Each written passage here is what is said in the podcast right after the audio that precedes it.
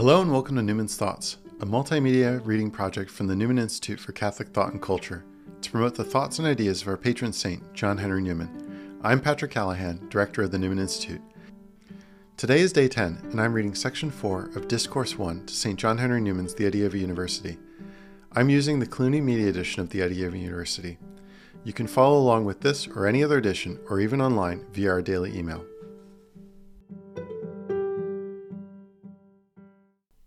St. John Henry Newman, The Idea of a University, Discourse 1, Section 4. And here I have an opportunity of recognizing once for all that higher view of approaching the subject of these discourses, which, after this formal recognition, I mean to dispense with. Ecclesiastical authority, not argument, is the supreme rule and the appropriate guide for Catholics in matters of religion. It has always the right to interpose, and sometimes, in the conflict of parties and opinions, it is called on to exercise that right. It has lately exercised it in our own instance. It has interposed in favor of a pure university system for Catholic youth, forbidding compromise or accommodation of any kind. Of course, its decision must be heartily accepted and obeyed, and that the more because the decision proceeds not simply from the bishops of Ireland, great as their authority is, but the highest authority on earth, from the chair of St. Peter. Moreover, such a decision not only demands our submission, but has a claim upon our trust. It not only acts as a prohibition of any measures, but as an ipso facto confutation of any reasonings inconsistent with it. It carries with it an earnest and an augury of its own expediency. For instance, I can fancy, gentlemen, there may be some, among those who hear me, disposed to say that they are ready to acquit the principles of education which I am to advocate, of all fault whatever, except that of being impracticable.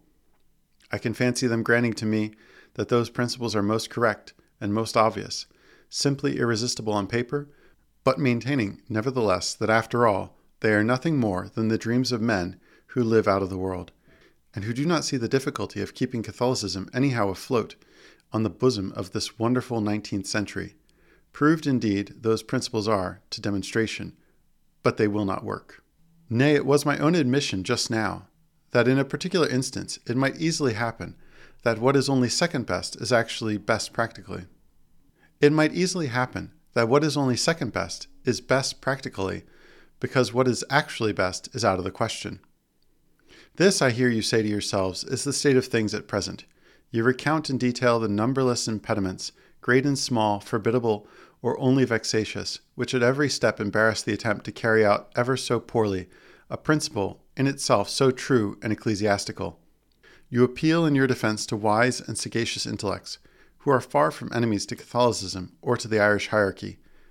And you have no hope, or rather you absolutely disbelieve, that education can possibly be conducted here and now on a theological principle, or that youths of different religions can, under the circumstances of the country, be educated apart from each other. The more you think over the state of politics, the position of parties, the feelings of classes, and the experience of the past, the more chimerical does it seem to you to aim at a university of which Catholicity is the fundamental principle.